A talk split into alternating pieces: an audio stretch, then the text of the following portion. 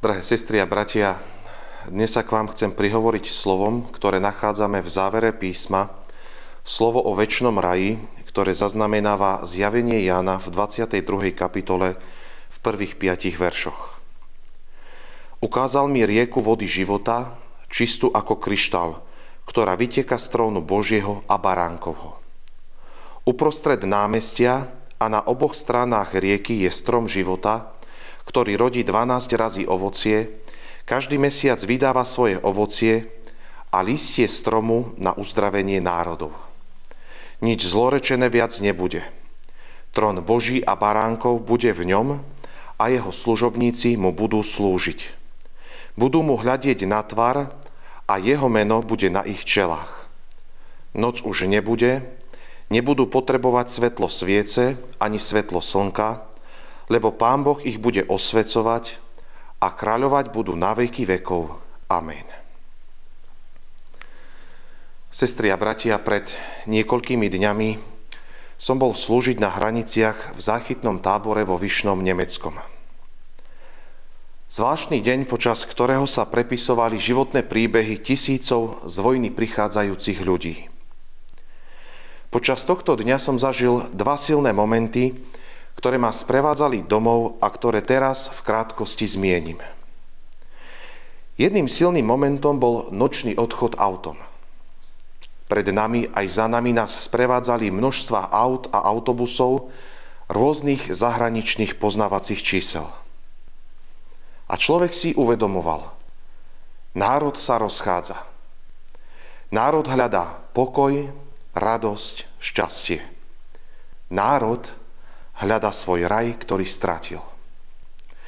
Tým druhým silným momentom bol pohľad na tú skupinu ľudí, ktorej sa zmohli emócie práve vo chvíli, keď prekročila hranice. Možno v tom bolo aj vedomie, som v bezpečí. Ale predovšetkým to bola emócia lásky k svojej vlasti. Človek si kládol otázku. Vrátim sa tam ešte niekedy?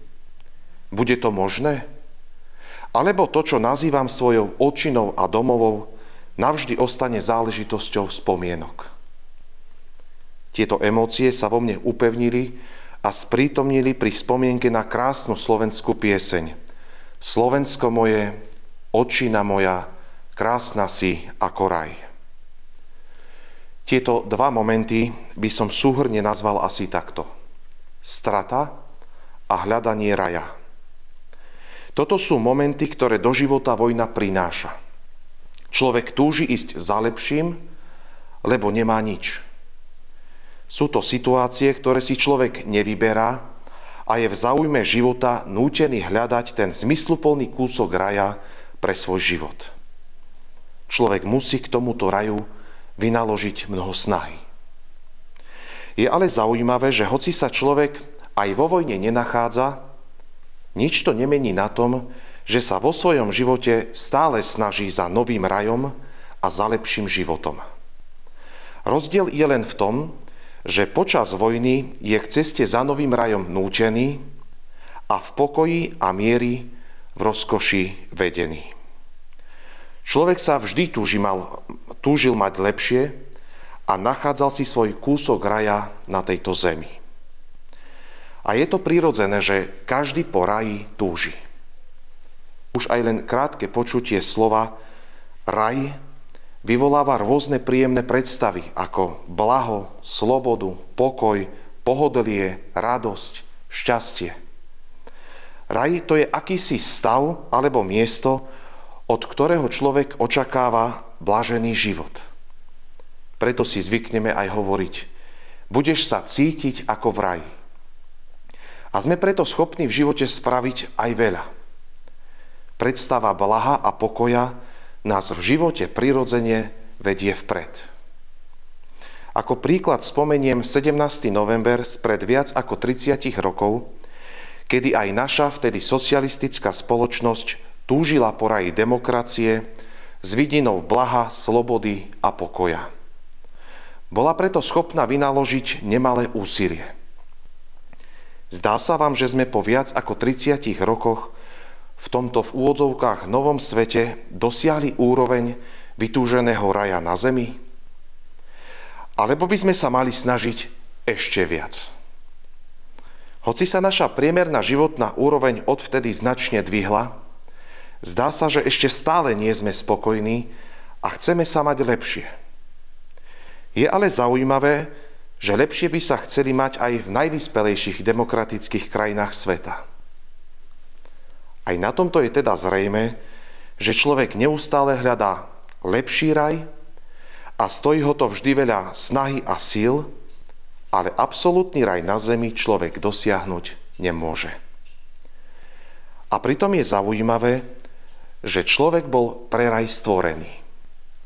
To človeku Biblia krásne pripomína v úvodných a záverečných slovách písma. Biblia sa začína aj končí slovami o raji.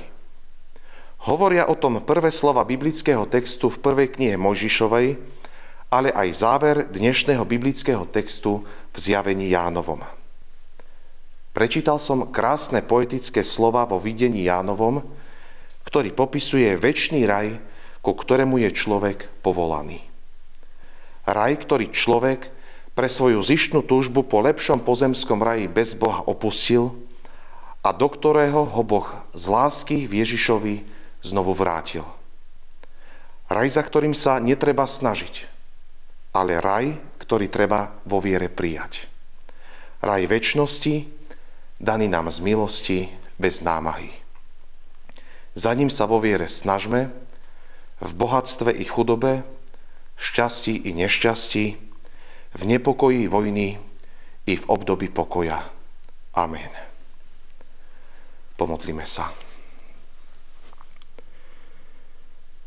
Drahý náš Bože, Ty si pre človeka stvoril raj ešte predtým, ako človek na zem prišiel. Raj a človek patria k sebe. To nám pripomína i Tvoje slovo, ktoré sa slovom o raji začína a dnešným textom zo Zjavenia Jánovho aj končí. A z celého Tvojho slova vnímame, že si človeka nielen do raja a pre raj stvoril, ale celé stáročia zvádzaš boj o jeho slobodné srdce, aby po raji túžilo. Nie po raji, ktorý by si bol na zemi schopný vytvoriť človek. Nie po raji, za ktorým sa človek môže snažiť vlastnými silami, ale po raji, ktorý si Ty pripravil milujúcim Boha. Po raji, ktorý je zdarma daný človeku vo viere a bez námahy. Ďakujeme, že si nám tento raj neodoprel, raj krásnej vlasti, vlasti večnej. Amen.